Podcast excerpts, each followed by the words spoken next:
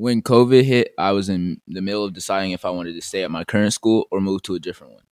The decision was hard enough due to thoughts like, what about my friends, or how will I adapt to the new school? But due to COVID, a whole new group of questions were added to the equation.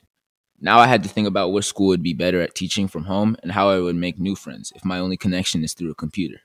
In the end, I decided to go to the new school, but then I realized that it wasn't my decision at all, it was my parents'.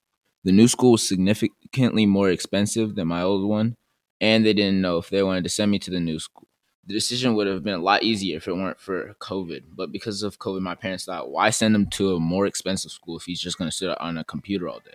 With months of convincing, I was finally able to switch schools, but COVID made it so much harder.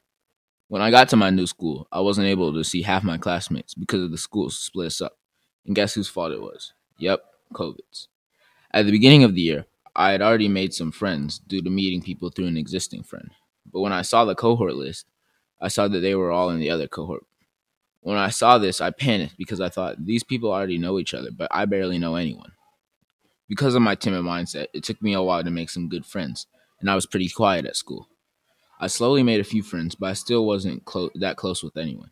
When I heard the cohorts were going to combine, I had mixed feelings because I didn't know if I'd be comfortable with all the new faces. But when the day finally came when the cohorts mixed, it turned out all my worry was for nothing. I now have a good group of friends, and my school life is finally starting to feel normal again.